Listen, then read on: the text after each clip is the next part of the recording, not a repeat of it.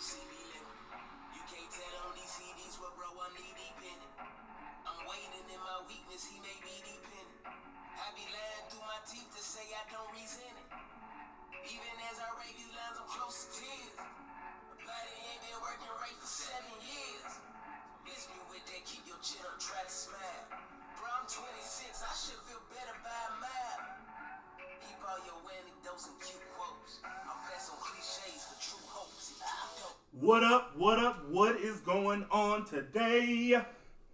It's your boy Daedrin, And your boy Steven. and this is the Couch Potato Podcast. episode 27. Really? Yep, 26 was last week, and today's 27. um, how you been, man? I've been great, man. Sorry about being AWOL last week, but adulthood had the case of the gimmies. And I promise you, if they would have told us about what adulthood was when we were younger, I wouldn't have rushed to get to this point in my life. I would have, you know, lollygagged a little more. Right, try to try to stay a, a, child or a kid as long as I could. Mm-hmm. I remember telling our parents we used to be like, "Man, I can't wait till I'm grown." No, I can wait. I can definitely wait till I'm grown. So much to talk about today.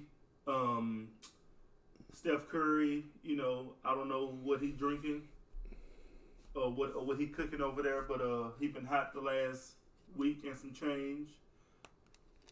Talk about you know Jadeveon Clowney going to the Browns. Um, a lot of stuff also with this Derek Chauvin trial. The uh, the jurors are deciding if he's going to be guilty or not guilty. So much other stuff. Um, also, rest in peace to Black Rob. Who Whoa. who yeah, who- yeah, who I don't know who Black Rob is, came up with the song "Whoa," and then you know us Texas boys come out with that man. Yup. So, this past Sunday, um, had my son's dedication or christening, however you want to call it. Uh, basically, what a dedication is, if you read your Bible, um, when Samuel was born, um, when Samuel was born, his parents dedicated him back to God, and that's usually kind of what happens. And God blessed Samuel's life so many ways. Um, so that's that's what happened, and I ain't even gonna front. Your boy was crying. Just come out there. I had some I had some Randall tears going on. Yeah, it's all good. I ain't mad. I mean, men cry. So, and it's, and it's not a sign of weakness either. Hallelujah. I just wish more people, more men understood that. It'll get it'll get there soon. Oh, and then, oh, I should I should have mentioned this, but it's something we can talk about next week. Unlearning something we've been taught, or unlearning tradition. See, That, that that has to be a whole conversation within itself next week. That has to be a whole thing by itself. Yeah. It's a lot of traditions we have to unlearn. Right. A lot. And and I'm gonna have Bible back up my claim. Eh, won't he do it? All right. So Derek Chauvin, the police officer who had his neck Former police officer. Say it right. correction, former police officer who had his neck on George Floyd, and the jurors now they've done their closing arguments, and now the jurors are deciding his fate. Um,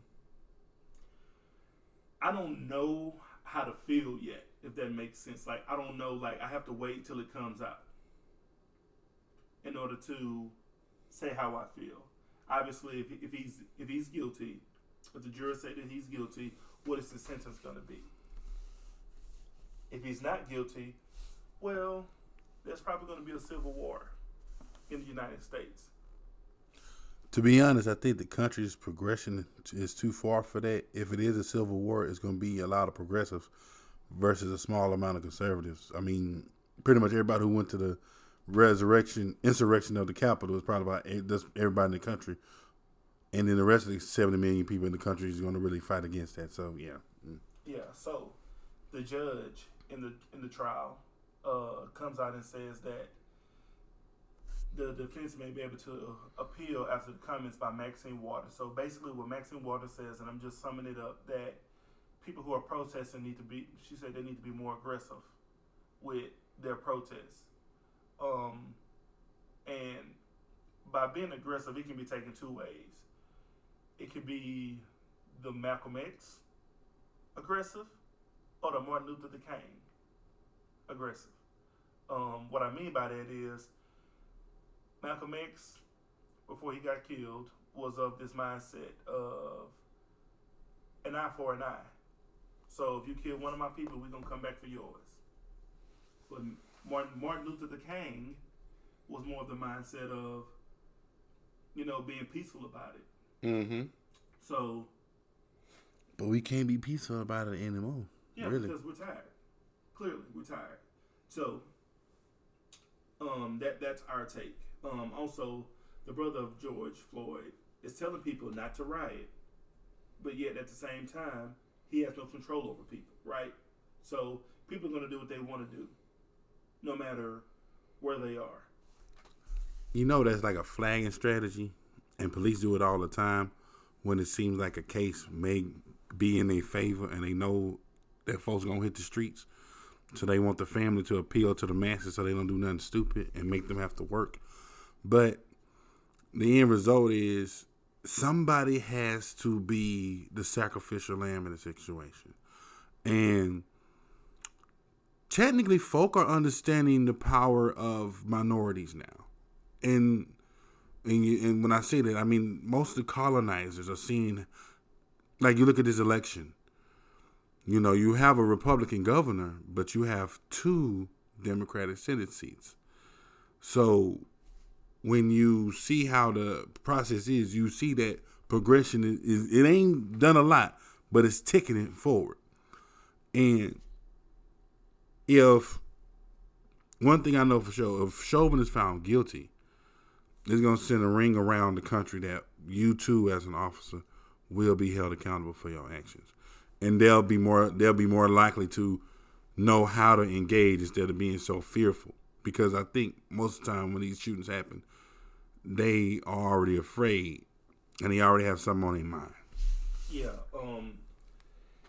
And also, Ben Crump said it best. Also, how is it that blacks can, let's just say, well, whether they did it or didn't do it, go into a court and be already guilty before a judge has even decided or the jurors have already decided, and try to throw the book at them, but this white officer, Caucasian, whatever you want to call him, um, colonizer, um, this cop, former cop, goes in, you know, goes in here and let's not make it too hard for him or anybody that's of the of the pale complexion. Let's let- let's let's not make it too hard for them because they have their whole lives ahead of them. Well, so do blacks. And saying that we were young and stupid is not a get out of jail free card. Just saying. So, Steve, I'm gonna ask you this question. What do you think will happen if Chauvin is found not guilty? A lot of people gonna claim they're gonna blow up the streets and everything, but um, a lot of people claim BLM is gonna happen on my end because I want to sit up there and say I give an idea of if he's found not guilty, uh, if, he, if he's found uh, if he's found not guilty, but I can't. The court system, everything is against this guy. I'm just waiting on how long they're gonna send this guy, but on the far hypothetical if he is found now guilty of the situation. Ugh. I know I, I know personally that the mayor is not the mayor of uh, Minneapolis is not going to care what happens to his city because he already vocally put it out there that it was wrong. And he is not telling nobody to stop what they doing. He's not telling nobody to stop tearing up the city. He says folks are going to keep doing this until right is right. And you think I would jump in and intervene and tell them to stop? No. that was wrong what y'all did. So guess what? If folks are attacking you, no, I'm not creating any legislation to protect you.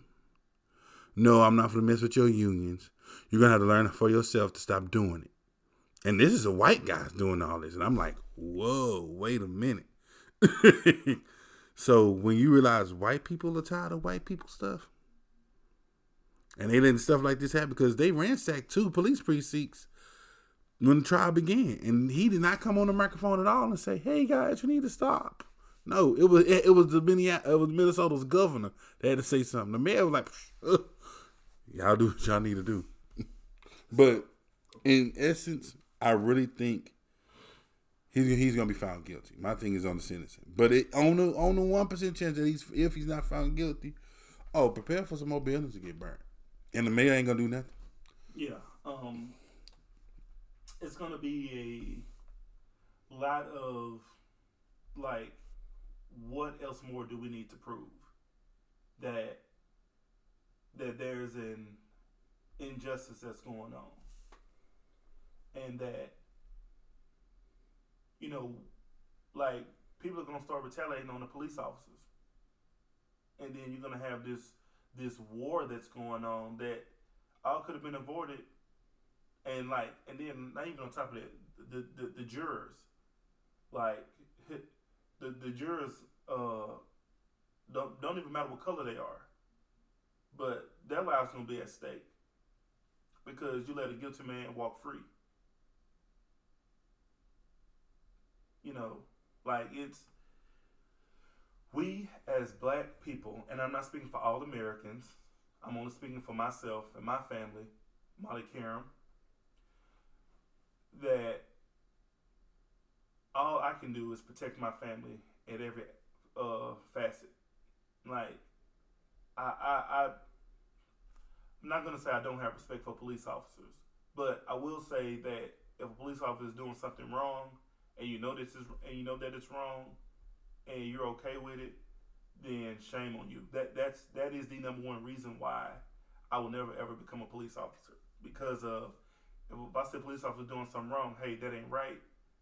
I'm gonna report you. Well, we're supposed to have a brotherhood. No.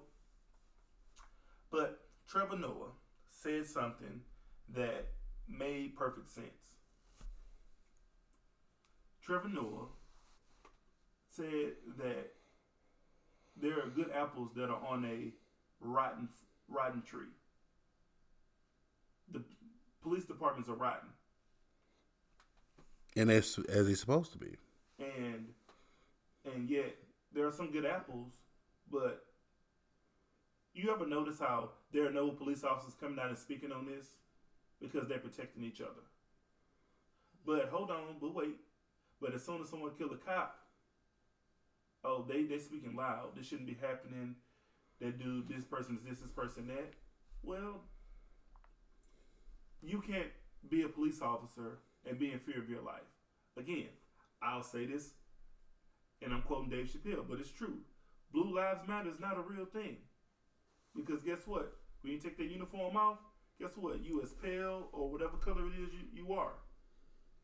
Period. So don't hit me with the Blue Lives Matter. No, Blue Lives Matter is not a real thing. And another thing that hit me, uh, Trevor Noah also said this because you said another point.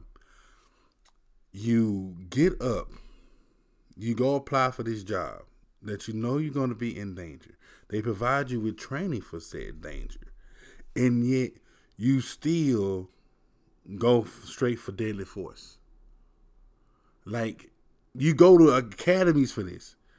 They teach you to disengage first. They teach you to communicate first. But yeah, when you out there in the field, but it's a whole different field. You should be able to read a room. Most police jobs, working as a police officer, is a psychological job. Do you have to be on your toes? Yes, yes, you do. Do you have to know how to read the room? Yes, yes, you do. If you see that this person that you are engaged with has not shown any signs of hostility or violence, do not approach him with hostility or violence because the energy that you're giving is going to be reciprocated. Either either in the form of fear of them running and run, or fly, uh, fight on on to fight you. Yeah. So, I mean, it's a it's a lot to take in, and it's like again, blacks in America tired. And again, I have to say this too: we're not our ancestors. We look, and the thing is, we can't turn off being black. Can't turn it off. So, you know, again, if you're in fear of your life and you have on a uniform, hey, it's time for you to ch- uh, change your occupations, or as I like to say, time to update that resume. Scribble, scribble. Right. So, kids are kids. I believe it's a one that's I believe is in either Arkansas or Alabama, one of the southern states. um, was caught on camera feeding all the white children first, and letting the black kids wait to get their food. Needless to say, that Kids are Kids has been shut down because how is it that you got you on to different tables now? The children are sitting together, with this white, black, whatever uh, race uh, race of children that's in there, and these children see you only giving place to these white kids first. I'm trying to understand how sway. So my take is like you, you you're trying to teach racism or you're trying to teach hate at a young age. I really don't. I really don't think it's hate. It's subliminal division, and that fear of that division becomes hate. Because I see a lot of folk nowadays. I see. I can see. I see the division, and folks be raised in a certain way for so long, and then they come into the real world and they realize that everything they've been taught has is literally broken. You are part of a broken system. And when they realize they're part of a broken system, that upsets them because the the betrayal. So they try to keep up with what they've been taught, as in respects to what they've been taught, when they should have just unlearned it anyway. Which we will go into detail about that next week. Absolutely. So, like I said, that place has been shut down, and like, and I'll be honest, all I mean, all the kids are kids are not run by the same person. So, people, you know, so my children have gone to different kids or kids, and it's been different people who who run it differently. The the recent one we were at, um, they had bad communication skills, so we had to leave. I mean, just tell it like it is for our two youngest. You know, we tell them, hey, we got milk here for for Junior, and they'll call us saying that, um, hey, we don't have no milk for such and such. I'm like, well, did you check here? Did you check here? Oh no, I didn't. And then I'm gonna say this, and I'm not trying to be mean. I'm not trying to be disrespectful, hurt anybody's feelings. But if you're gonna have people work at these daycares, please have them speak English. Under, understand it's okay to be bilingual. It's okay to you know speak other languages, right? But make sure they can speak English. Because if they're looking at me, staring at me with the deer in the headlights look, that's an issue for me. Mm, no, I'm not gonna do that. My daughter, my oldest daughter, might get me. Don't do that. All right. So, question, Stephen, Yes. and I believe this only happens in the black community. Why do single mothers dress their sons into the man they want and into the man they want? You asked me that. Uh, okay. I'm gonna give you the condensed version because I can go all day with this. Those type of situations happen through trial and error. And I was talking to my coworkers about the development of women, and it was they were female coworkers, and they said a female doesn't have a true sense of herself until after she's about 25. I'm like, by 25, it should be well accomplished. But looking at these girls nowadays and these young women nowadays, I see that 25, 30 is that area where they can find themselves and who they want to be through trial and error. And the reason why they dress their young boys to the men they want is because after all the stuff they wanted, they really ain't say wanted, but what they lusted for, they end up getting it, but it came with some messed off side effects, you know? And now they're single. They know what they want in a man. They want a they want an established man. So they're trying to train their son to be an established man. But you only you only can train a uh, you only can train a boy for so long because you need. I really believe you need a male presence in his life, a positive male presence in his life to teach him how to be a man. But you can train him to how to treat a woman because what was being received. But the deal with the clothes like that, when I see women do that, I see that they failed and failed with certain guys, and now it's coming to fruition to what they want in a man and what they want their son to be as a man. Well, I don't even say nothing no, I, I, I agree. So I've seen this before, and I've seen how women try to dress their sons. Sometimes even like some of these rappers, because that's, I guess, a rapper that they want. For me, um, when I see that, I'm like, I'm like, why would you dress your son like that? Like, now I understand picking on him some nice clothes or dressing him a certain way. Um, but at some point when he's like seven or eight, and he can kind of make a decision on what he wants to wear, um, you you have to set that standard. Like for me, in um, in in my house, and my wife didn't agree with it at first about how I believe a woman should have a dress at least to her knees. Now there are some instances where you have a dress or a skirt that comes above the knee will have something to cover up the rest because in my mind I'm thinking no one needs to see a uh, a get a glimpse of what's under your dress. Make them wonder, make them think is what they say. So that's kind of where I'm at. So with my son, you know, I'm gonna dress him in a in a way or in the sense that, you know, he's gonna be a respectable young man. Why? Because his dad is is a respectable young man. I mean, yes, I'm still young.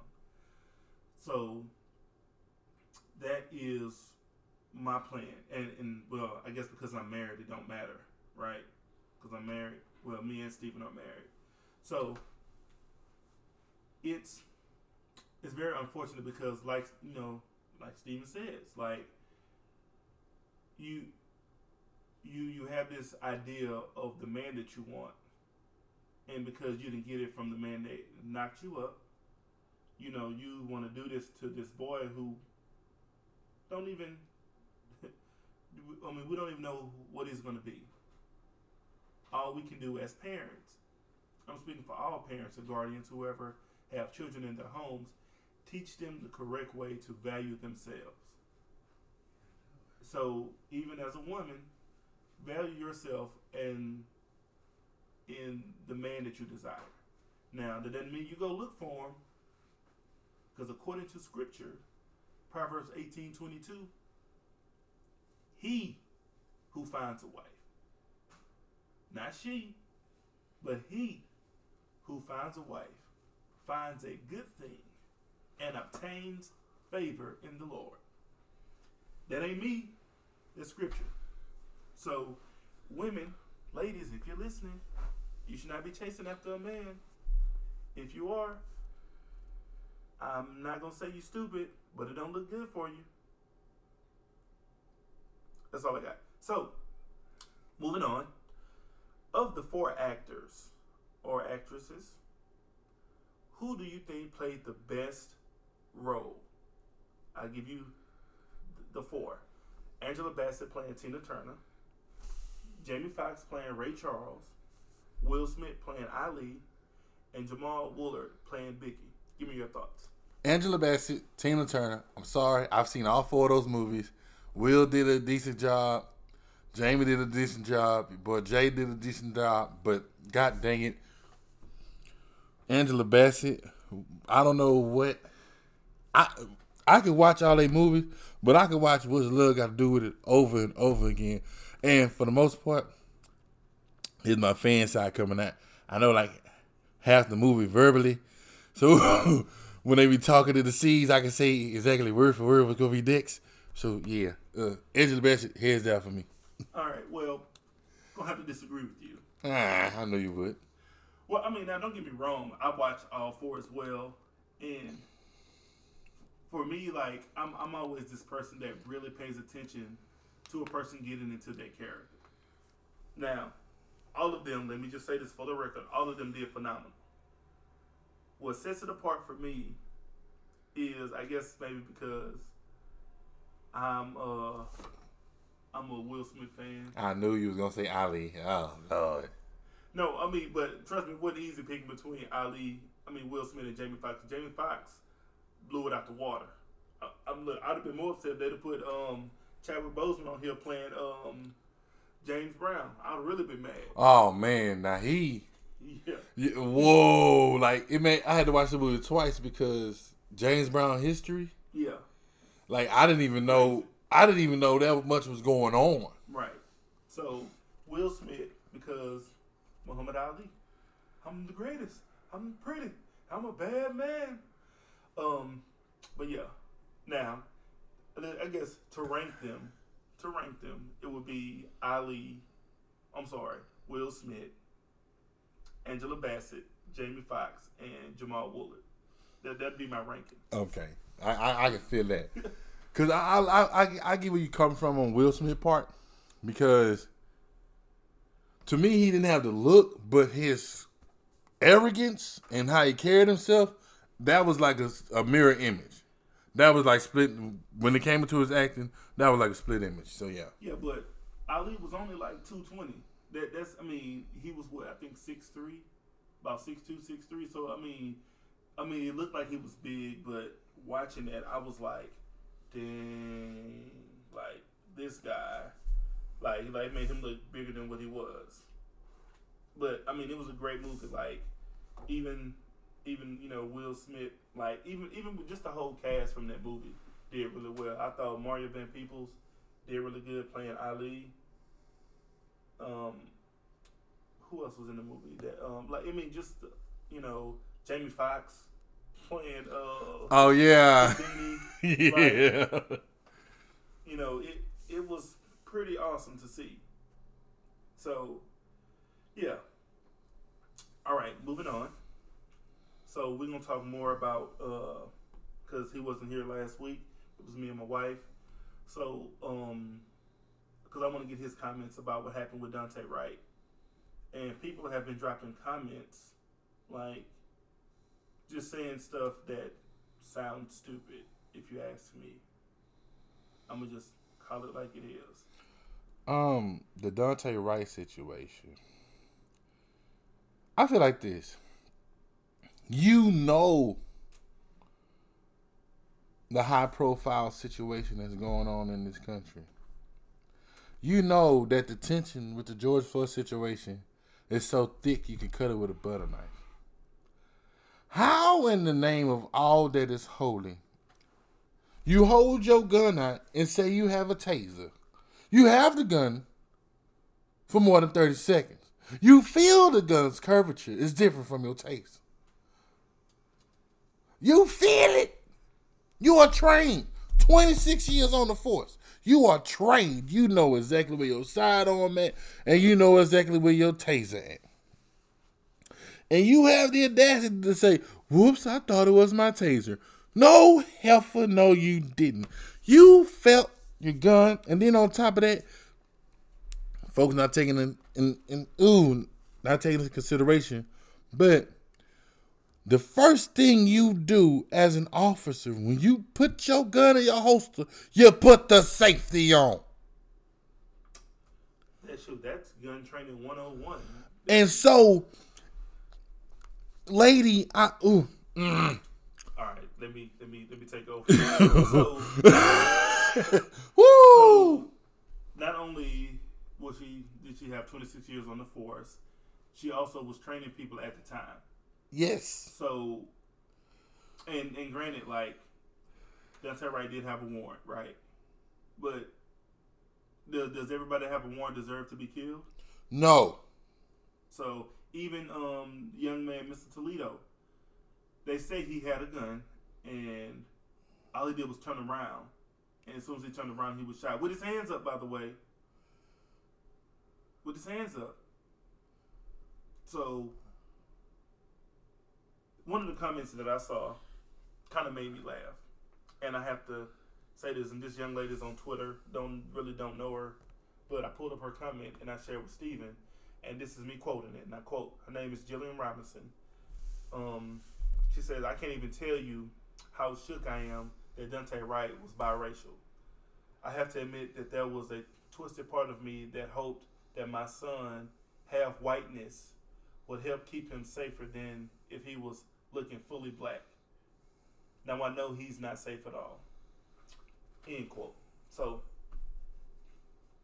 I had to say to Stephen after I read it, I, had, I read it a few times just to make sure that I was reading what I was reading. Ah, mhm. So you mean to tell me that you thought he would be safe because he was half white? Let, let, let's look at let's look at the biracial that's going on in America. First of all, hold on, hold on. Let me explain something. Because folks, I'm not gonna be long. Take your time, Steven. You have to understand the dichotomy when we say biracial. See, most p- people of color can get along with each other. It only crosses the racial territory when we are with a white person. You can sit up there and date a Hispanic and you say this baby's biracial, but we won't accept it as biracial. It's just another baby of color. Same way if you date an Asian woman, you're not gonna say that baby's biracial. You're just gonna say that baby is of two races, aka biracial. But you, that baby's gonna be more receptive of being one particular race. Now, when you start mating with white people and you have a biracial child, his his whiteness, his or her whiteness, is only gonna protect them for so long. And then biracial people of black and white families have more stress. In Asian cultures, if you date outside of what's the name, they disown you and you on your own. Or you got some who are very receptive and is receiving of the situation and they let it keep going. Same way with Latin cultures and other cultures. You have some that are remove themselves from you, and then you have some that are accepted. But white people, if you decide to date and marry and have a child with a white person, it's always gonna be that psychological trauma that comes with what white people did to white people and the misunderstanding of why are you still dealing with white people because they still are benefiting from their forefathers. That's all I have to say. So, with that, let's do this. So, if Mariah Carey did something as it pertains to doing something that's not lawful, she's going to be considered black. She's mixed, by the way. Um, Barack Obama. Oh, he's not really black. Hmm. But if he did some criminal, oh, he's a black man. Hmm. Tiger Woods. Don't start. No, I'm, oh, I got a list off the top of my head, and this is off the top of my head. Tiger Woods, when he cheated on his wife and got into the whole thing, guess He, what? he was blacker than black. He was black. So I don't want to hear this. Oh, oh, my son, because him being half white is gonna protect him than him being fully black. No, he's gonna be looked at as a black man. So don't sit up there. I hate to say people are stupid or sound stupid. But they did. They were. no, no, no. I'm, I'm talking about. I'm talking about this young lady in particular.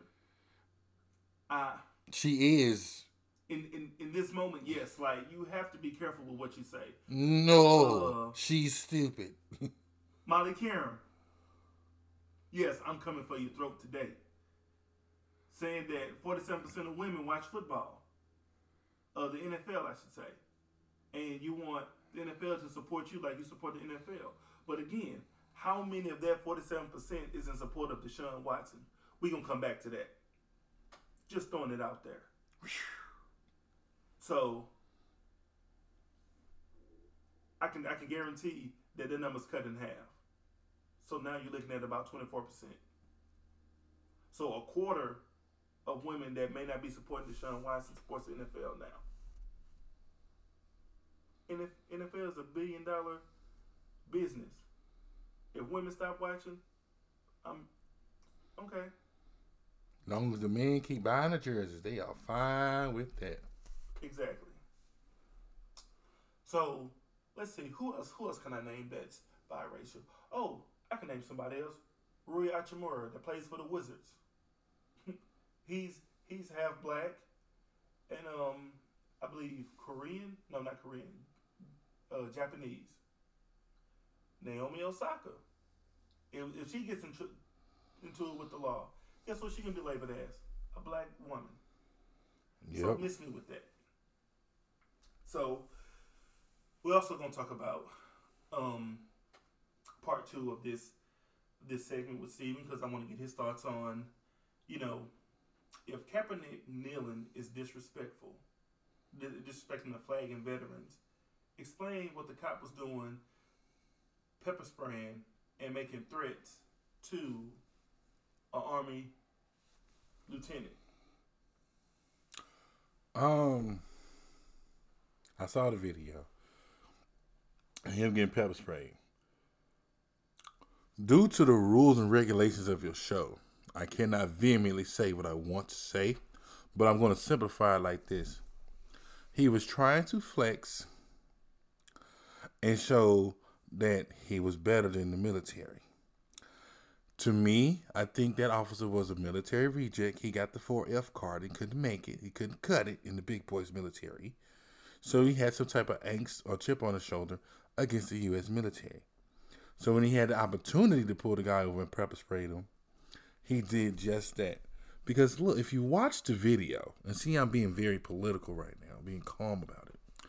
If you watch the video, after about the third time he got on the dude, his own partner was looking at him like, dude, you're going too far. But did his partner intervene? No. He just sat there and let that man open the door and pepper spray. Then he told his partner to open the door, and his partner looked at him like, why? He doesn't have anything. He's not doing anything. So upon further video, watching that video, it shows me that even though we're in the 21st century, we still haven't moved past the 18th. Yep. Uh, yeah. So we mad at Kaepernick for kneeling, but this police officer, like you said, couldn't cut it in in the real man's military. So he figured, I'm gonna do, I'm gonna do what I want or whatever, cause I'm a cop. I'm better. And again, I've had the situation where police have stopped me. Police wrote me a ticket for placing a glass bottle on the ground. I didn't shatter it, but I placed it on the ground. And the judge, yeah, I was uh what 19, like literally as, as I'm showing Steven, this is what I did. And I closed my driver's side door. Police came over, gave you a ticket for putting putting your uh putting the glass bottle out. So court date comes. Judge asks asks the cop. I say, uh, it was a white cop, by the way. He probably couldn't cut it either. Probably still can't. Um, he uh, the judge asks, did did he break it? Did he, you know, did he shatter it? If he didn't shatter it, why are we in here? Uh, I just that that case dismissed. Dink. Ain't that something? Now, I was 19, so right, shouldn't have had an open container in the car, right? Shouldn't have, shouldn't have, shouldn't have put the glass, placed it gently, like. But you know, that's how most police officers are. They on that rotten tree. And and the good apples ain't saying nothing, so that kind of makes you rotten too. Exactly. All right. So, Steven, after, you know, rest in peace to Black Rob, rest in peace to DMX, what is your favorite DMX movie and song? Ooh, okay. Um. oh Lord. Um, I'm not gonna lie. Belly. Uh, Belly's my. I love Belly, and um, Shoot, I forgot about Belly. I was I was naming like we named like Cradle to the Grave and um, Exit Wounds. And Romeo Must Die. I, I forgot all about Belly. That boy was that boy was grimy in belly. Um, and then um, his his very first single. Um, let me uh pull it up because uh, it's not Ace gonna give it to you. Um, Oh, you talking about the song he did with uh, Jay Z? no, Oh, it's a song he did. Uh, Get at me, dog. oh, When I, when I first when I that was a, I'm not gonna lie. The reason why I like this song is because it's the only song I know word for word by any rapper artist. Period. And when it comes on, uh, uh, when he passed, it came on the radio, and I'm in the car going in.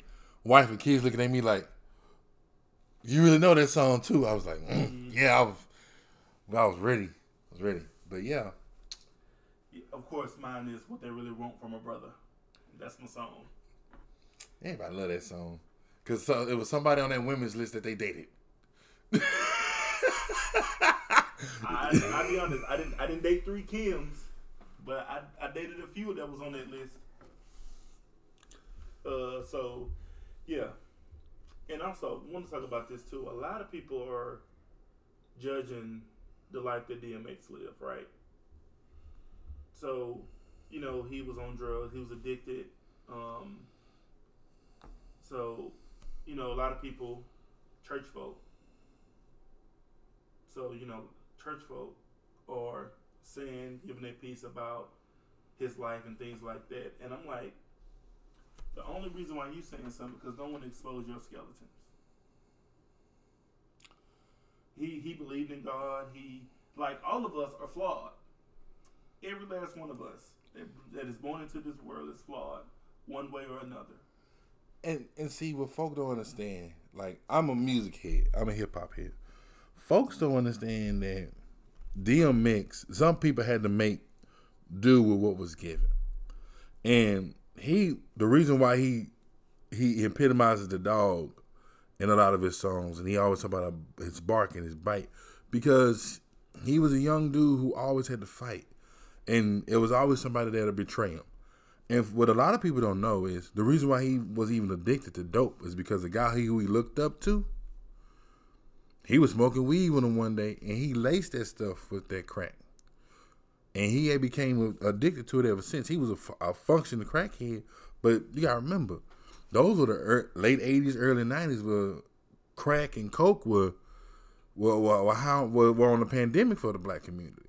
So for him to sit up there and still try to be functional and still try to make a an impact because you never heard DMX beat on his wife or beat on his kids. It was always a drug charge or something stupid. So the man had had fought some of his demons, and he didn't let a lot of those demons take over. He had sure he made his mistakes, but don't sit up there and make it seem like he he was just a, a, a pretty much a bad person playing it fakely.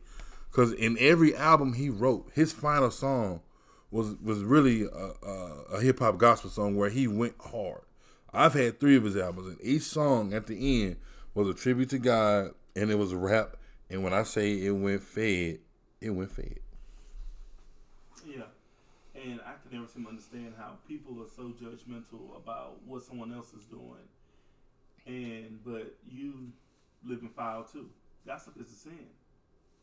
So, in case you didn't know, you can look it up. You read it. Cause you know, we we, we busy and it's crazy. We we are the best judges of other people's lives, but we're even better lawyers of our own lives. They don't like that. I find myself not guilty. Right. Of all charges. Yes. Well, if you believe in God, yes, you are. You are not guilty of all charges because He covered us by the blood. All right. So, I'm gonna get Stephen's pr- perspective on: Does being in a healthy relationship involve uncomfortable conversation? Yes. Yes, it is. Yes, it is. Excited much? Yes, I was waiting for us to get to this part. Um, because I wasn't here last week because I had life. Life don't like me. Well, forget you, life. I'm doing what I need to do. Living out my life. Um as I get me and my wife be be married for six years, but we've been together eleven this year, and the reason why we get further is because we have those uncomfortable conversations to the point they become comfortable. And it's ideal because you have to know what your significant other is thinking. You have to understand their feelings. If you're coming in on a blank slate about a lot of things, you can't progress and you can't grow. You know, and she asked, we've been together 11 years, and there have been questions where she asked me, and I'm like, hey, to discuss that. No, no, no, no. You keep it. No, throw away. I don't want to talk about it. But as we get older and we realize, you know, I don't want to say time is limited, but we can do more with our time when we know what we want from each other. And having those uncomfortable conversations help give us the idealization of what more do we want from each other. And when that happens, you start to create a bond and an understanding of how you've grown. If you're constantly having the same conversations and you've been together six, seven, eight years, that means something on the surface, on a deeper level, hasn't been touched by neither of you, and you may have to have that conversation in full. And then once you have that conversation in full, it'll release a lot of the other questions that have been brought forth and a lot of the other doubts that have been brought forth. Yeah. Um. Gotta gotta have the conversation, and in order for any relationship to evolve, we have to have conversations. Like my plan is, well, not my plan, but our plan in the future. You know, with God ordering our steps to be able to speak to people, whether it's on Zoom or in person, to have uncomfortable conversations. Whether it's racial injustice, whether it's police brutality, what you know, a, a number of things. Like, I mean, you have to have these conversations. Like, even even you know, ra- raising children in today's society, or raising children in today's culture, or even shoot, going about getting jobs. Like, you have to have these uncomfortable conversations, or or we're always going to be in this way that um, we're only going to talk about the ba- the basic stuff. No, we have to we have to be able to have uncomfortable conversation because we will never grow if we are comfortable with being comfortable.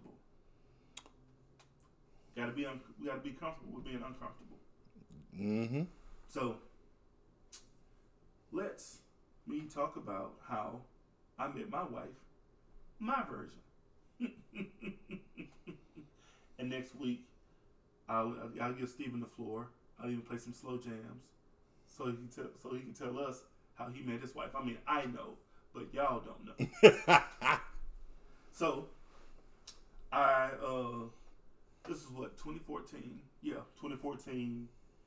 Um, actually 2013 got out of a really bad relationship and just like man, like searching for a wife, really searching. So best friend of mine lives in Virginia was like, you know, you know, the Bible did say he who findeth the wife, but he never said where you should try online. I was like, never really tried online, you know. I mean, like I've I've seen some. I've been on some of the the, the dating apps. Um, some of them you should stay away from. Plenty of fish, stay away from there. Tinder, stay away from there. Uh, so yeah, stay away from them. But try to eHarmony because you saw the commercials. So uh, I was like, you know what? I do eHarmony. You know, no big deal, right? Get on there, and you know, you, you, you see prospects, you see whatever, and I saw my wife. So I saw her, and I was like, wow, that's the one. So I viewed her profile, like she said last week, and then I didn't get back on there. But the thing is, it did get her attention. So we got to talking, and we, you know, our first date was the movies. And so, like, her one of the things that got me was her affection towards me. Um, you know, you know, I'm a I'm a handsome guy. I like if I do say so myself. yeah. So, and you know, almost seven years later, which next month will be seven years since the day we met. Aw.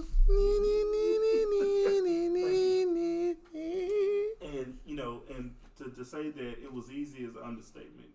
We've definitely had our bumps in the road, mainly my bumps, because as a man, I'm willing to say I I made I've made some mistakes. Don't go.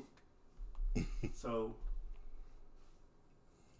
so with that being said, you know, I love my wife. She is the best decision that I've made in choosing her because, you know, and we both told each other we both had options to choose somebody else, and we chose each other for for a reason. Aw. So, so I told her, and I, I, I jokingly tell people, I said, man, you gotta find somebody you can make pretty babies with. So I did that. Well, we did that. I'm not gonna take all the credit because she had to push out the babies. So yeah, that's how we met. She's she's awesome. She's awesome, and I know she's gonna listen to it, so she's no she's know that I'm gonna say that she's awesome. However, moving on, You had to say it like that? yeah. no, I love my wife. She she's awesome. I'm that, that however it was for me to move on. So last week, um, I don't believe I touched on it, but last week, um, the news were talking about um, the you know the riot that happened January sixth and how people are still suffering from PTSD from it, and I was thought like, hmm, so they want to talk about these people, the colonizers, the Caucasians from the island of Caucasoid, the Edomites. You think Caucasoid? Um, they want to talk about them having PTSD, but let's talk about having PTSD being black in America every day. I'm gonna give Stephen the floor. Bruh, you, what have you been drinking this weekend? Because you've been on some real stuff lately. I gotta, I gotta bring the noise. So Yeah, know, it's loud and my ears are ringing. Like the decibels very high.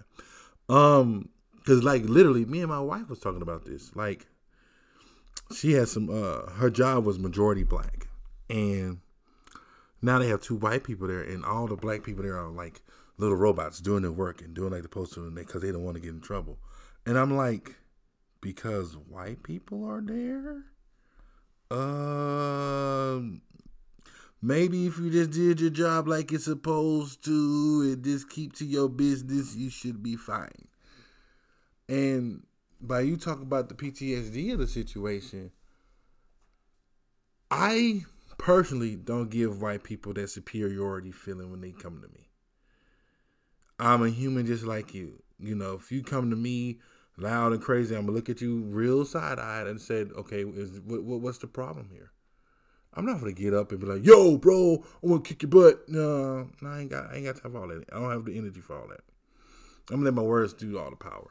And if you see that I'm working and do what I need to do, it should, it shouldn't be no problem. But I feel like we've been beaten and downtrodden so bad it's in our genetic makeup for some of us because a lot of us ain't like our ancestors. A lot of us have inherited our ancestors anger. I see that. And some of us still have this fear of like white people having this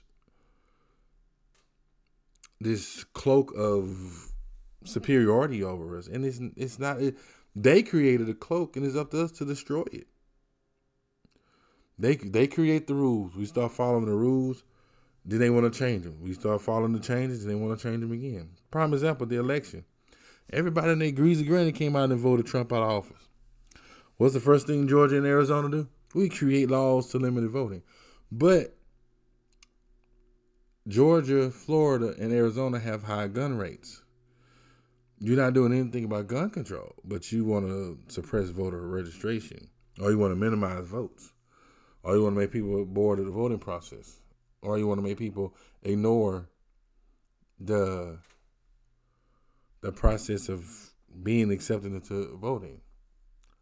So, you know, it, it, it it's it's a mind blowing thing because yeah, we've had our share of trauma, but it shouldn't be this traumatic to the point where we are still scared of white people. And that to me it bothers me. If you're doing what you're supposed to do and you're following the law, there's no reason for them to, to harass you. You know, if they still harass you, you don't give them what they want. You don't feed into what they want. Then they go back, leaving you feeling some type of way. That's just me. Yeah. So let me give you this quick scenario. So imagine for people who are not black or half black or whatever you want to call it. so imagine white people, you get out of bed and this is not this is not in my house, but you have to deal with you know, wife and children. Then once you leave out walk out the house, you know, there's this stigma on you, whether you go to the store, people of walking away from you, or people looking at you in a sense that that this person may rob me or whatever. Like, imagine going to work, having to deal with, I better not make a mistake, or I better not do this. Like all of these thoughts, like everything that goes on. Then, you know, you get pulled over, and you got to make sure you're on your best behavior. You got to make sure even when you're on your best behavior, even when you tell police officers whatever that's going on. There are so many thoughts that goes on for blacks in America that we deal with every day. Like, how is it that a black man being in his child's life abnormal?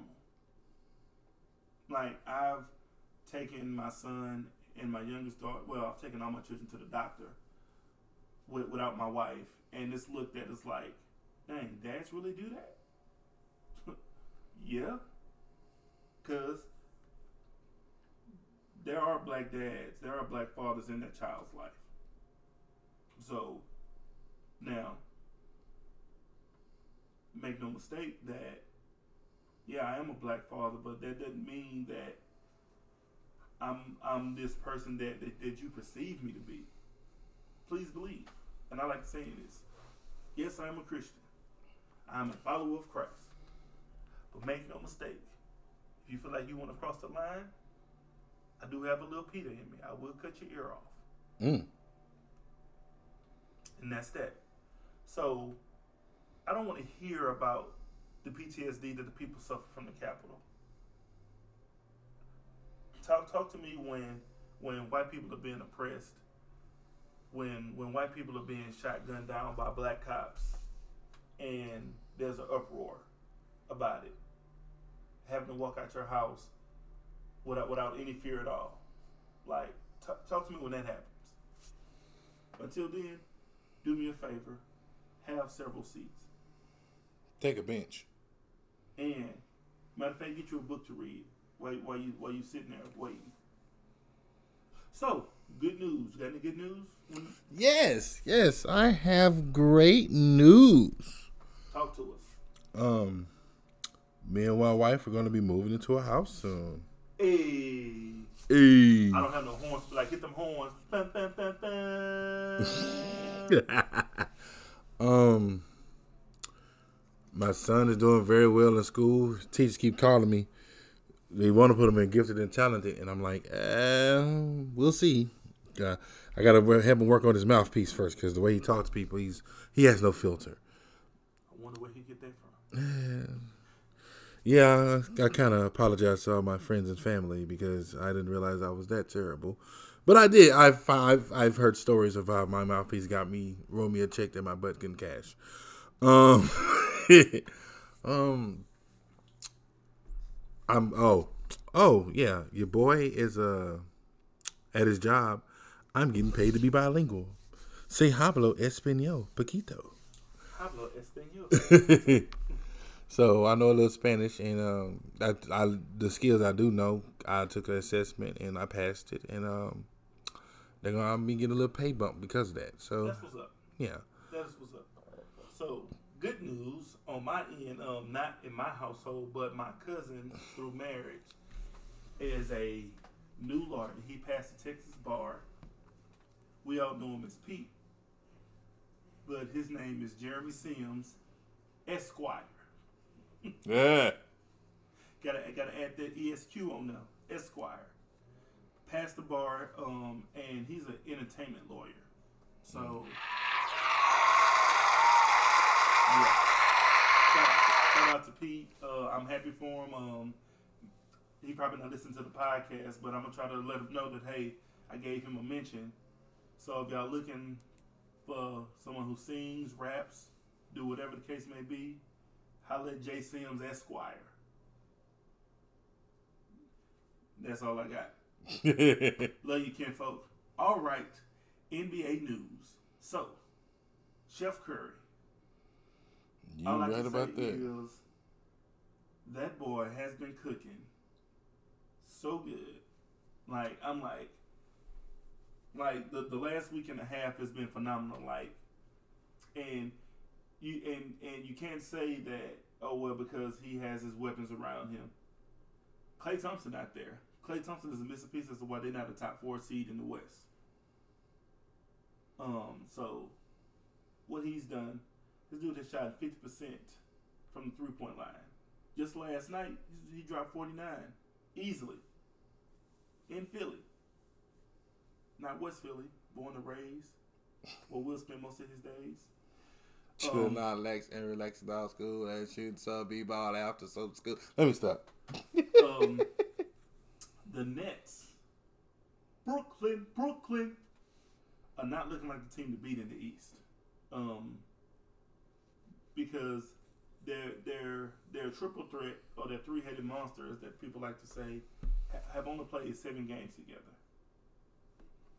And it honestly, in order for the Nets to get to the finals, it's going to be contingent on Kevin Durant being healthy. Period. If Kevin Durant's not healthy, they ain't going. And surprisingly, there's a culture change with the Knicks. Like they're winning games. They're winning. Say what? Yeah, the Knicks are winning games. I believe there are four or five games over 500. Yeah, for the first time since 2014 when Carmelo was there. Oh my God. Yeah, well, they they they have a coach in Tom Thibodeau. Oh yeah, I forgot. I forgot that. That was that was that Bulls coach with Jalen Rose. Yeah, Yeah, yeah, yeah, yeah. Oh. and uh, a young Jimmy Buckets. Yeah, Um, He had a team back then too. I just wish the chemistry was better with that team. They could have won a couple of well, championships. they, they, they, didn't, they didn't have a go-to scorer with Derrick Rose getting hurt. yeah. So, and I thought that Carmelo Anthony should have signed with Chicago. That definitely would have tipped the scale. Oh yeah. When, when he's like, he signed with New York, but then when New York was eight and nineteen, he was like, I should have signed with Chicago. But Too he just went late. for the money. Too late. Too bad. So sad. Big so. dummy. All right, Jalen Suggs. Oh, I'm sorry. Before I get to that, the league is prepared for the results of the Derek Chauvin trial. They are prepared to postpone games and things like that if he's found not guilty. So be on the lookout for that. Um, Jalen Suggs, the freshman sensation from Gonzaga, declares for the draft. No surprise, he's probably gonna go, going to go in the top three easily. He was that good. Um, Antron Pippen, son of Scottie Pippen, died at 33 from chronic um, asthma. Very unfortunate. Um, Rest in peace, happened. brother. Yeah. Um, the Spurs were fined twenty five thousand for resting players, and you know what they did? They only beat the Suns by twenty six. Wait. Okay. Okay. So they were fine. They yeah, they were fined for resting players. They have the NBA has put a rule out for resting players or whatever the case may be. So if you violate that that that rule that they have, you get fined. So So the players they rested didn't yeah, didn't play and they got fined for it, but the team that was out there still beat the brakes off somebody. yes Talk about irony. right. So, also, who you think is going to win the MVP? And I have two options because they're the clear cut favorite. And guess what? They're big men. You got the Joker, and you got Joel Embiid. Who do you think is going to win MVP? Oh Jesus Christ. Um. Man. Because Djokovic has been putting up consistent numbers, and Joel Embiid has been putting up consistent numbers. I can't really just give you a dead answer because this is the first time I, you have, first time in a while where two big men are going to be MVP. Ain't no Steph Curry's and little scooting about Chris Paul's, no little scoot around guys. These ain't no these ain't no scoot around guys going for the MVP. This is these are fellas who who come in and come in and come in hard. So if I have to say anything, Just pick one. I always like the quiet type, so I have to go with Joel Embiid because Embiid he's he he's oh, he's a, he's a quiet, strong player. I can guarantee he's not quiet. Like what, what I mean by quiet is Oh, he goes about his business. yes, Okay. yes, like he plays hard on the court. That's all you see. Yeah. And Djok- Djokovic is the same way, but he tends to put his nose and be vocal about stuff when he needs to just shut up. But Joel Embiid, if I had to pick a choice, it'd be him. I would actually agree with you only because the way MVP is, is slated, like your team has to be the top seed in the conference or at least close to it. And right now, the, the 76ers are leading the East. Um, and, you know, that makes it better that they have Doc Rivers as their coach. I forgot he went. This is how out of touch I am with some sports. I forgot he went over there. That's why they looking decent. Yeah. So, um, Mark Cuban and Luka Doncic do not like the play-in tournament that um, for the for the team. So basically, what's going on is if you're a seven seed or a ten seed, you have to have a play-in game in order to get in the playoffs to get one of the the seven to eight seeds. Mm-hmm. So they don't like it, but for me, I'm like, who cares? If if, if you don't like something, win games enough to bump up to the sixth seed. There you go. That is why you're my brother. We can agree, disagree sometimes, but I agree fully on that. When I heard about the tournament in play, I was like, okay, this give people to gives gives, gives guys to scrap it out. You know, this gives one through ten. If you pass ten, you ain't getting in.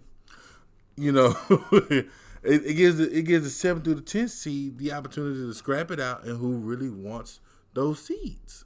Right. And so with that, it's like, and this is for the East and the West. But they don't like it because their team is a uh, the Mavericks, I believe, is a seven seed right now. Well, don't Yeah. suck. Like If you was a fourth seed, you wouldn't complain. Right. So you in that position because just haven't been playing well. Um. So Lamarcus Aldridge retires. Um. Is he a Hall of Famer? Not now, but later to pick, yes. Definitely not a first ballot. No.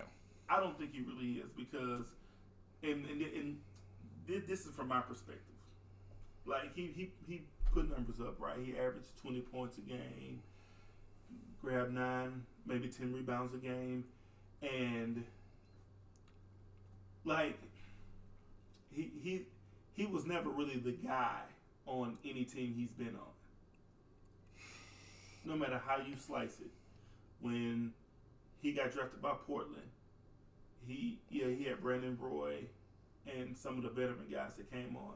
Then when Brandon Roy left, they got Dame Dollar. You still wasn't the guy on the team. Yeah, you was putting up numbers, but when y'all beat the Rockets in 2014, who who who was the who was the deciding factor? Dame Dollar. So then you go to San Antonio, and you're still not the guy. But do you really have to be the guy to be in the Hall of Fame? Well, now they're just giving it away for the NBA, for that matter. No, I'm, I'm just saying like the, the, the way the Marcus Aldridge is hyped up, like And I- and I and I and I get that hype, but to me, it's just me. I, I don't I don't think he deserves a first ballot Hall of Fame, but he does deserve it because they might have hyped the dude up, but to me, I feel like he played the perfect role player. He got into his role. He, you know, you see Mar- Lamarcus Aldridge on the court, and you're like, oh my God, it's Lamarcus Aldridge. It wasn't nothing like that.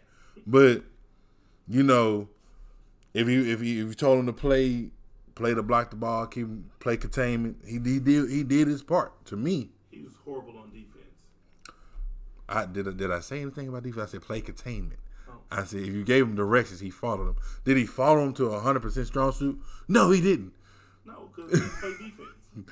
But he was a guy that played a role, a good role. He he he reminds me like his his whole entire career was based on Kevin Durant playing in the finals against uh the Miami Heat in 2012. He, yeah, he put numbers up, but it had no impact. That that that's my take on Lamarcus Aldridge. I mean, that's that. How Uh, we gonna agree on one topic, then the very next topic we just bumping heads? I don't, I don't, I don't get this. Hey, just that, that's, that's, that's what happened. So, but I will I will say this though. I do agree with Dame Dollar. He did say that the Blazers should retire his jersey. I will say that.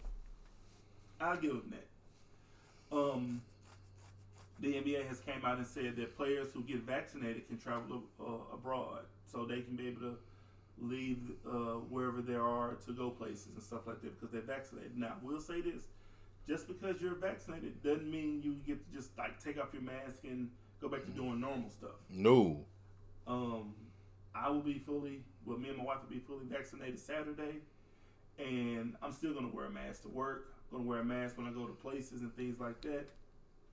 Shoot, even even when I play softball in my uh, softball league, I mean, I wear a mask. You know, I, you know, like if I'm out in the field, I don't I don't wear it because, you know, just because I have to do some sprinting. No, I take it back. I rephrase it. When I'm out in the field, I do wear it, but when I'm at bat, because of you know when I get on base. You notice I said when I get on base. Um, look at all these haters sweating me every day. Oh, hey Steven, how you doing? Nah. yeah, I'm drinking on my Haterade right now. Big old gallon of it. It's, it's delicious. It's orange flavored. So, but I would say to the players, like, don't just jump into like, oh, I don't have to wear a mask because I'm vaccinated. Mm, pause, homie. So, free agency can will start August second, and teams can sign players on the sixth.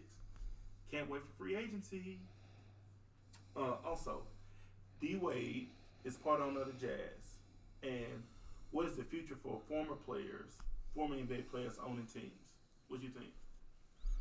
It's a swing in a good direction. It, the, but the big contingency is you can be an owner, but can you manage?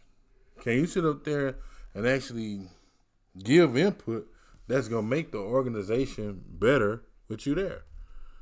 You know, prime example, Shirley Bobcats.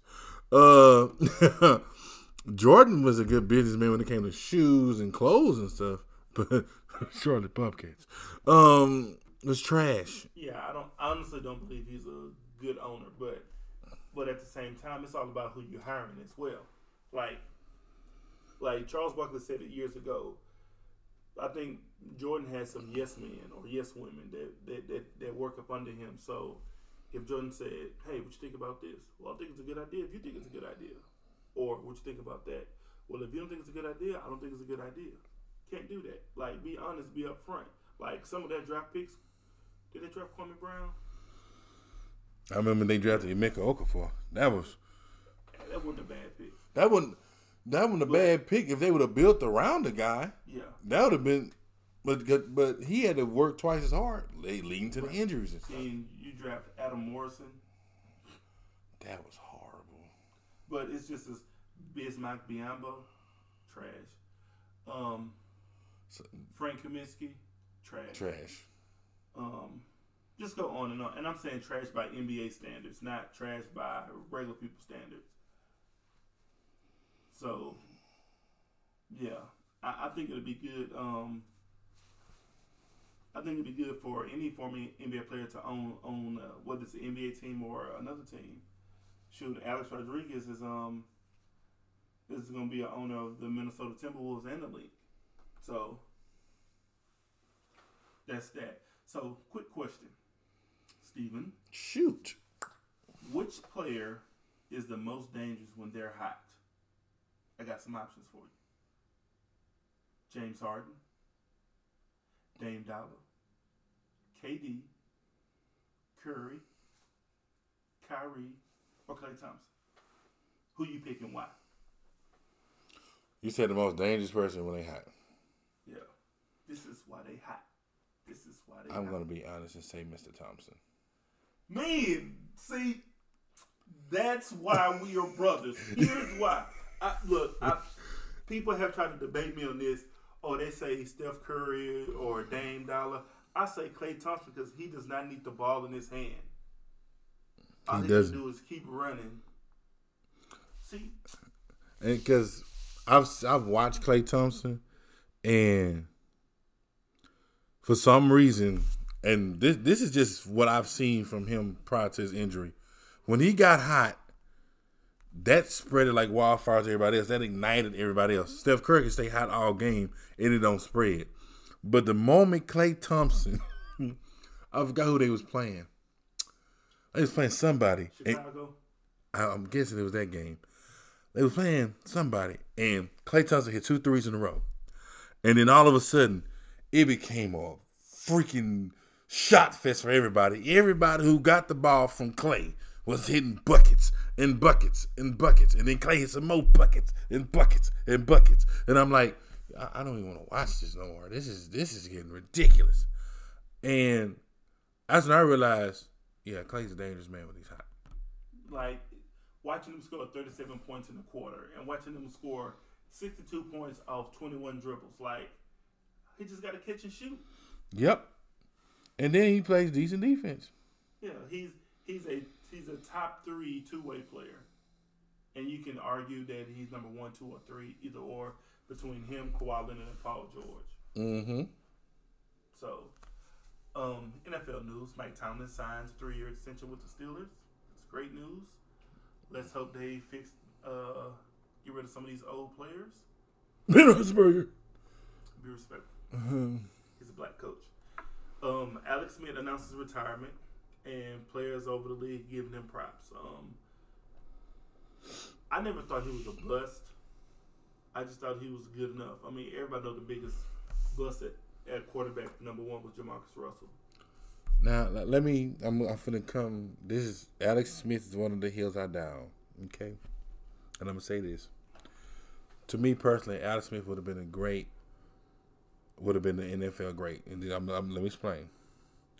You played in San Francisco under 12 different coaches, and you was able to get them to the playoffs three different times. Do you know the mental vitality you had to have to play under 12? 12 different coaches for one team and still make your team playoff bound at least? Do you know how mentally exhausting it is? And these 12 coaches, not, one of them had the same system. It was 12 different systems, and you was able to adapt to that. That's one. Then you had that broken leg injury, which became a uh, infection, which almost killed you. And what what you say? You know what? I'm a heal. And you you stood out long as you could to heal, and you still came back. And the team that the bad part about it, the team that picked you up didn't really even want you as a quarterback, but because they had such an idiot as a backup, they picked you up, and you still led their team to the playoffs. Like, and then it, bothers me because I really think he has one more good year in him. And I say this with, with like I said, this is my heel to down because the league is like, oh well, he's been out too long. Is- I'm like, the dude just not getting his win back. Let the guy get his win back, and he can show you what he can do. He's he's a capable quarterback, but he's been through so many systems. You have to give him a consistent system, and I bet you it would have got better with time. Just like folks don't understand. I praise Mahomes for what he did, what he taking the Chiefs to the Super Bowl, but you do realize almost 70% of that team that he took to the Super Bowl and the year that he took over was Alex Smith's team. Andy Reid, you know, Andy Reid is a, well, we're going to try this this week and we're going to try that next week type of coach. So he needs a young quarterback with a young mind. But Alex Smith was a guy who still was able to get the Chiefs at least to the playoffs. He, he was your guy that got you to the playoffs. Yeah, they just kept running into Tom Brady, but, Exactly. but how many people have ran into Tom Brady? Everybody. Everybody. So my take from Alex Smith is like, with I'm in agreement with you with everything you said. Even with him being in the Chiefs, I think I think for him, he retired because, uh, and I, I explained it to you from my perspective, playing semi-pro football. So when I played semi-pro football, like my last two years, they wouldn't. I'm not gonna say they were the best years, but definitely that last year um, was rough because you you have to get in this mindset that you're gonna give it a go for another year. You have to get into this mindset that hey, I, I'm gonna do this. So as you're getting your mind to tell your body, hey, we're gonna do this one more time, you gotta get your body ready. And not saying you have to be NFL in shape ready, but you have to be in a regimen to where you know you playing. So great gratefully nothing happened to me negatively for me playing. Like I said, I remember having two concussions and you know, I mean it wasn't in that in that final year of me playing, but it's the having to get up the next morning. Do you have it in you to get up to play? And I think for him, he he didn't want to have to get up and get into that mindset of taking hits and things like that. So that's understandable. He he right. He may have had another year in him, but to to give it up like it, it takes a lot. So these are the passions of the bu, bu, bu, passions of Busby. so Watson's attorneys have now been able to respond to the to the lawsuits uh, to the women that are claiming. So what me and Stephen discussed was that eight of the plaintiffs bragged about working with Deshaun Watson and praised him. Now I'm do now. I'm, I'm talking about the women that are filing lawsuits. Seven of the plaintiffs were willing to work with him again after after the incidents, like after the alleged incidents. They still want to work with him. So you filed a lawsuit on them, and you still want to work with them. How does that work?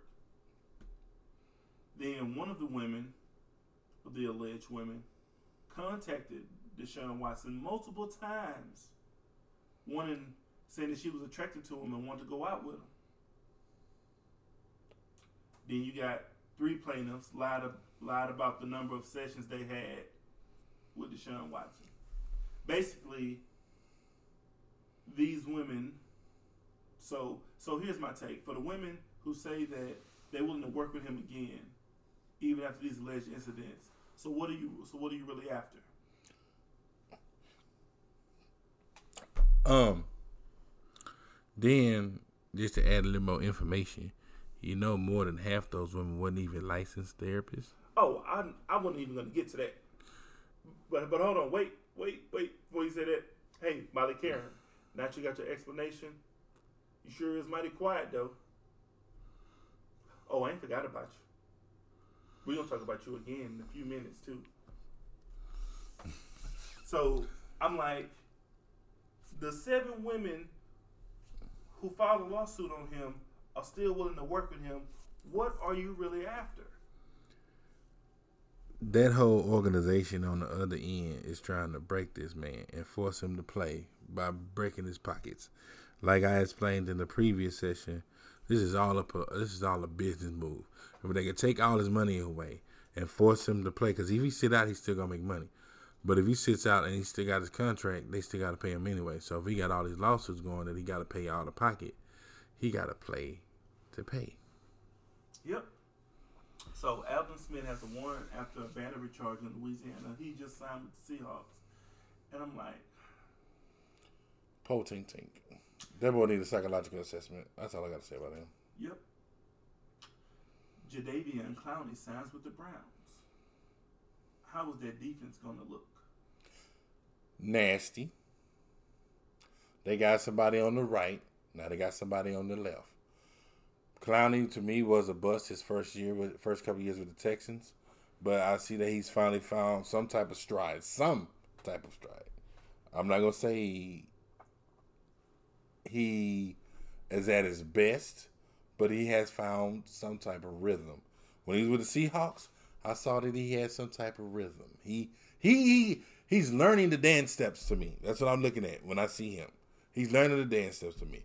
And now he's with a young team that I'm not gonna lie, they have a very biting defense when they all healthy. Like I look at the Browns now, I'm like, this is the Browns. Jesus Christ. Now when they're all healthy, they'll feed off each other, and they give they'll give Clowney the room to be at his best. That's just me. You can Yeah. disagree. Um, definitely gonna disagree because Clowney is only good for two and a half quarters. So hopefully the Browns are winning in them two and a half quarters.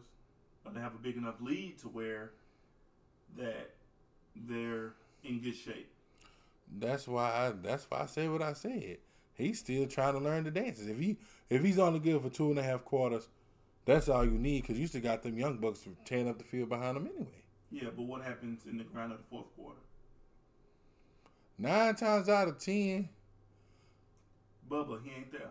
you, tired. you're right. But listen, listen to me. Listen, Linda. Listen. By the time you get to the fourth quarter, if that defense stays cold and consistent, they done woe down the offense so dang bad. He don't need to be needed out there. I agree. However, the uh, we just, guess we just gotta wait and see. So the Texans have a top ten all time list, and having a conversation with somebody about it. I mean, it's right. Do you have any other options? So let me just run off the list. J.J. Watt, mm-hmm. and this is in no particular order. So J.J. Watt, Andre Johnson, DeAndre Hopkins, Deshaun Watson, Arian Foster, Duane Brown, Mario Williams, Brian Cushing, Matt Schaub, and Johnathan Joseph. Okay. Mario Williams. I mean, but how many options do you have? Like, like who are the other options you can put as a in the top ten? Like who do you like who do you take out and put somebody in? Mario Williams. what what's that boy name? He don't play with them no more, but he plays uh, safety for um, Detroit. Uh Quandre, not Quandre Diggs. Uh uh Um he was a safety. Yeah. Oh, I know you're talking about. Um, Uh. gosh, what is his name? I know. I know he made a stupid play for him. This is Yes. Jaguars. I remember that. Uh, not Diggs. Glover Quin. There we go. I'd have put him in there. Right. Cause Shoot, I put Owen Daniels. he why did they let go of him? He was a he was a great blocker. He was a good receiving uh, tight end. That was dumb. But Glover Quin, I'd have put him ahead of Mario Williams. Cause he, he he did one he did one mistake. One mistake, and that was with the Jaguars. That was hilarious. That that you're supposed to bat the ball down, you don't tip it in the air, you bat it down. Nah, He he did right. He batted it down. It just happened. Someone someone from the Jaguars caught it. right? And uh, but anyway, but other than that, he played. You couldn't really play him one on one. You really you, you couldn't. He could play one on one defense. He was a good guy. Uh, Mario Williams, I I, I just, it's just man, Texans shouldn't have drafted him either. no. I don't think they should have drafted Davion Clowney. They should have got Khalil Mack. Oh, that's what I was hoping for. Yeah. So, Molly Qerim Dun, dun, dun. gave Jake Paul about 30 seconds of his sexual assault charge with no explanation. So, I'm trying to figure out like, you came at Deshaun Watson so hard about these allegedly lawsuits, but you, you, Jake Paul, like 30 seconds. Yeah. Speaking of Jake Paul, I would like to see him fight Edgar Berlanga. Like you fighting these people who are not real boxers, and fight a real boxer. Fight go go go fight Bud Crawford. Oh yeah, you can't fight Bud Crawford. Your your paper ain't long enough. Go, go fight Edgar Berlanga. It's, it's crazy because I sitting up there and I was watching the. Uh, I was looking at the fight. I, I really didn't look at the fight, look at, at the after effect, and I say I'm looking at everybody fought. These Nate Robinson. terrible because you only contacted him within what six to eight weeks at about.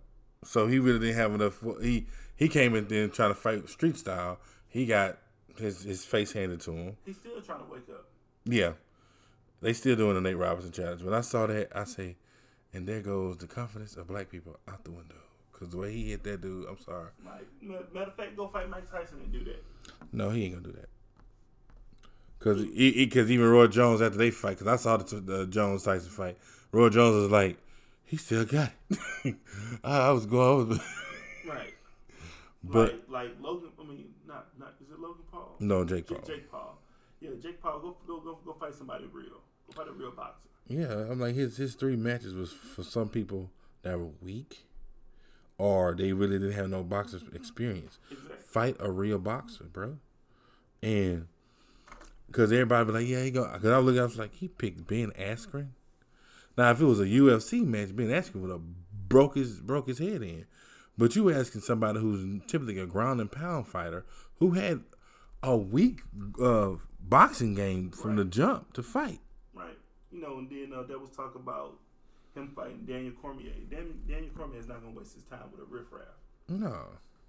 Um, MLB news. I don't know if you knew, but your White Sox pitcher Rondon threw a no hitter.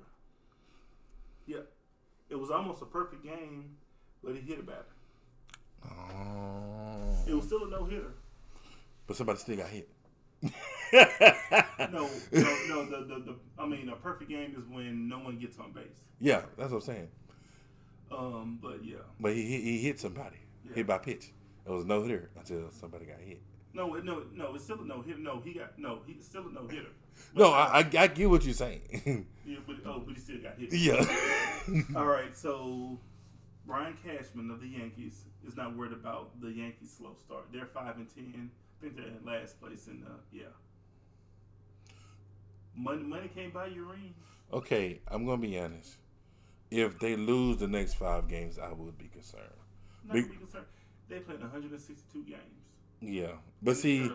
but and, and you know you're right. But you you need to hit. To me, and this is me. You need to hit a certain stride. Like, like I'm not saying they need to win the next five games, but the next five games could try to set a, um um um some momentum to them. Because if you if you stuck in a negative frame of momentum, how long would it take for you to recover? Yep. So the next five games to me, they need to build up that momentum and see where they where their club is going, period. And if they need to make the adjustments or release some people or hire some people or fire some people. They not releasing nobody. They paying them like uh, they're paying them billions of dollars. Jesus Christ. Um, the Dodgers, whoop whoop, Eh, currently have the best record right now at 13 and 4. Be respectful. What team has the potential of slowing them down? it's the beginning of the season. Nobody. I, I honestly think it probably could be the Braves. They get their stuff together. The Braves have a young team, a young. We'll see when the games hit 80 games. Because because the thing is, the Dodgers have a strong, consistent team.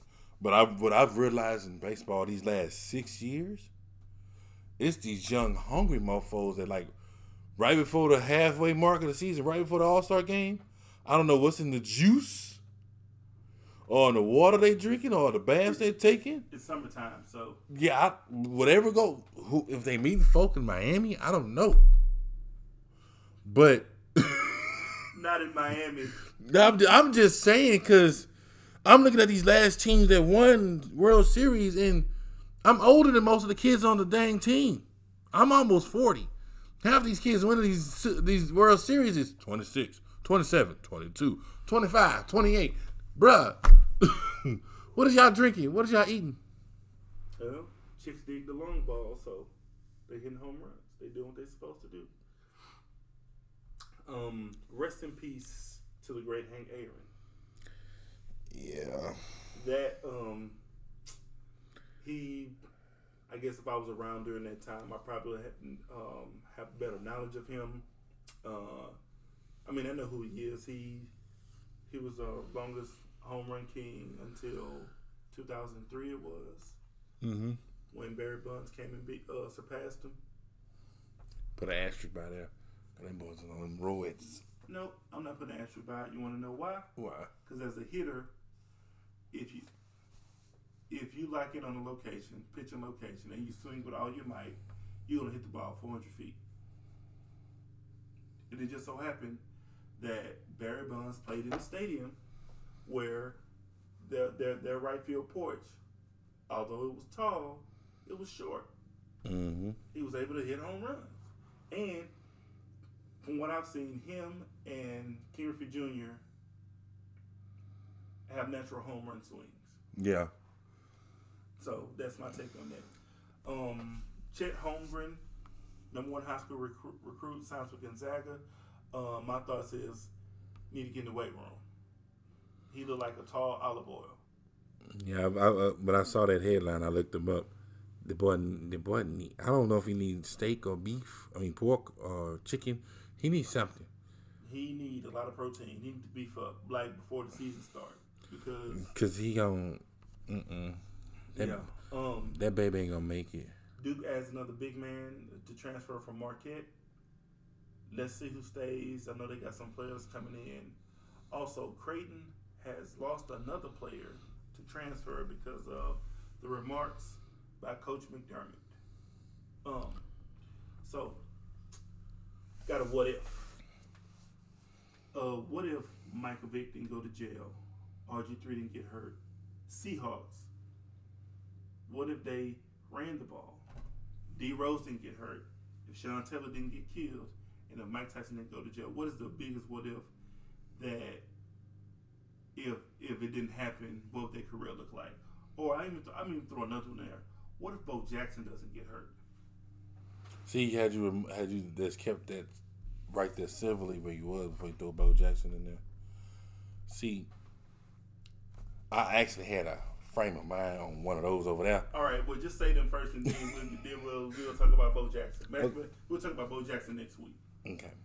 Um, but in reference, I'm, I'm gonna be honest. Bo Jackson get what's the name? It Bo Jackson get hurt.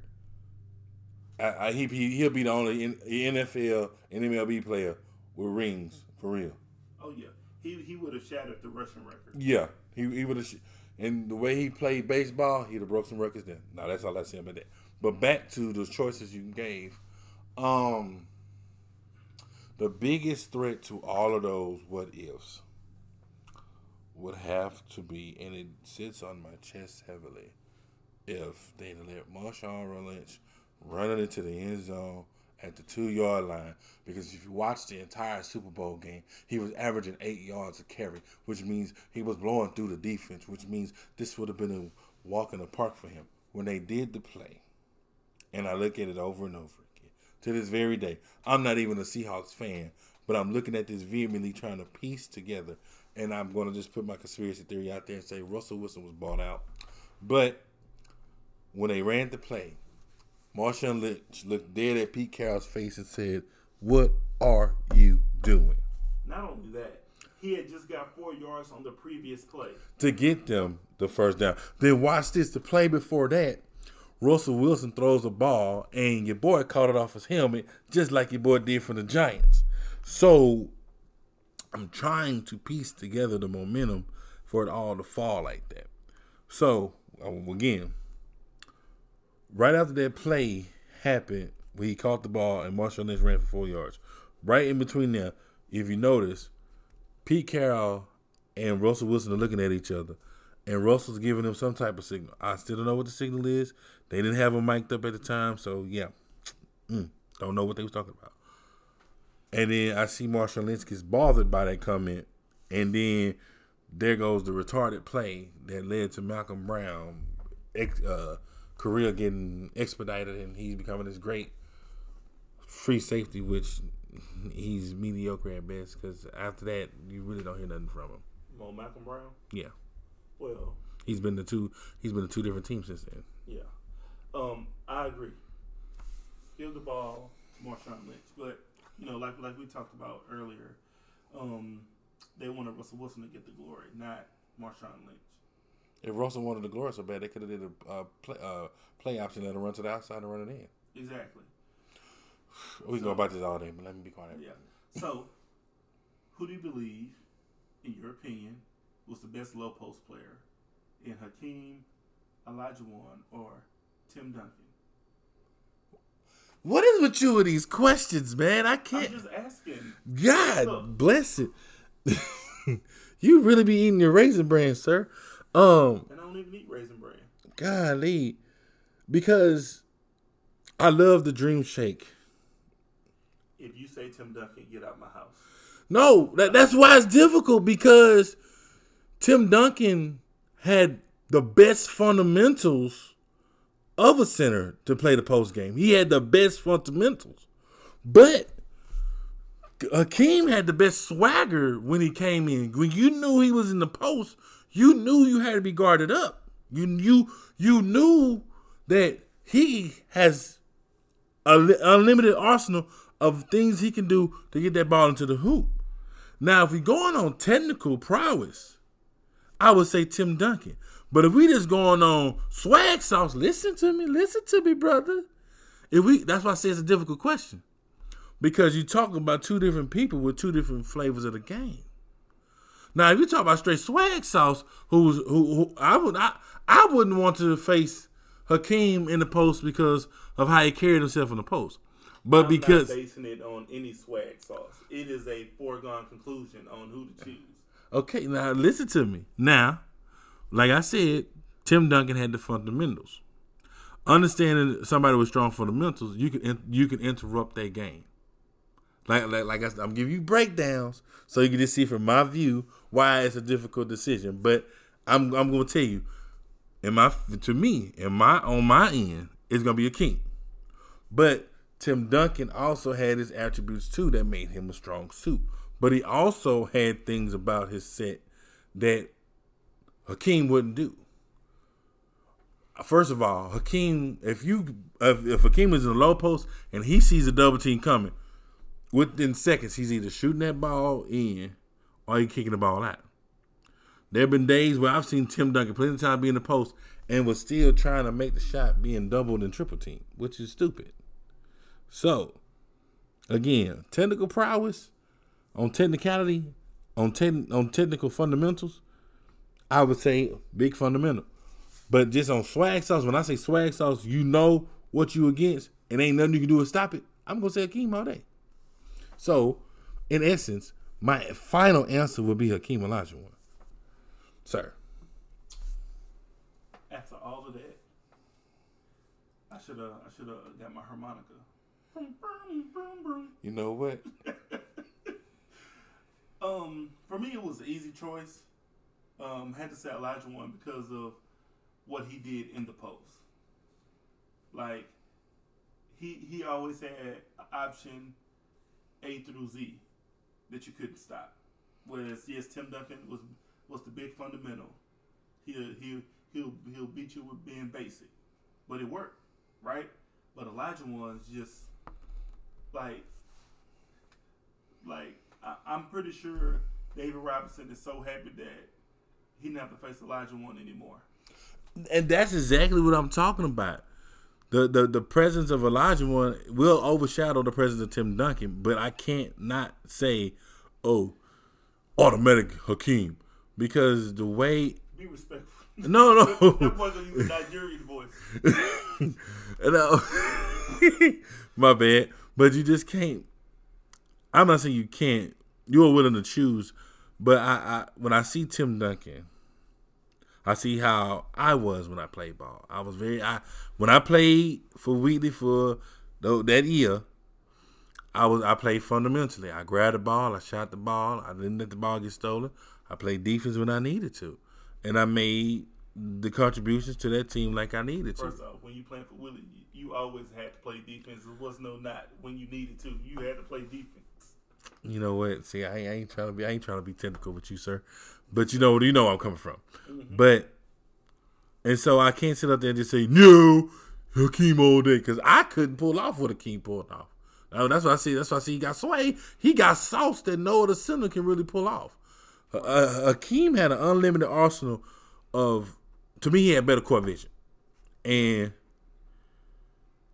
when you when you apply that to your aspects of sports every day, like he did, he was a bad man. He will always be a bad man. So, final thought: um, there's an attack on black men or blacks in general, I should say, but especially black men, because we are a threat to change. We're a threat to culture. We are a threat to progression. We're a threat to anything that you can possibly think of because we taking over. Because we were created first. We were never made to be inferior to anyone. We were always made. We were we were created to be great. So, I'm saying that to say, We are great. Yeah, that's true. We are great. we are pretty awesome. But we, as black men, as black fathers, have to teach our sons how to walk uprightly. And regardless of what the world says, you know, there's something that's inside of you that no one can take away. You just have to be willing to put the work in. So, to my black men that's out there that's listening, look, you have the power and ability to do anything you put your mind to because of who your creator is. Period. Regardless of what the world says, regardless of the character, regardless of I mean, not character, the culture says you, you you were built different. You were made to stand out. You were never made to blend in. So stand out, not like a sore thumb, but like a, a king that you are like I always say, the song or the music that we play, we don't own the rights to it. But the song you heard today was Sweet Victory by Trip Lee. Sweet victory, Hooray! A sweet chicken wings. I'm playing, y'all. Bruh. this your boy Daedrin, and your boy Steven. and this is the Couch Potato Podcast. And until next time, Peace.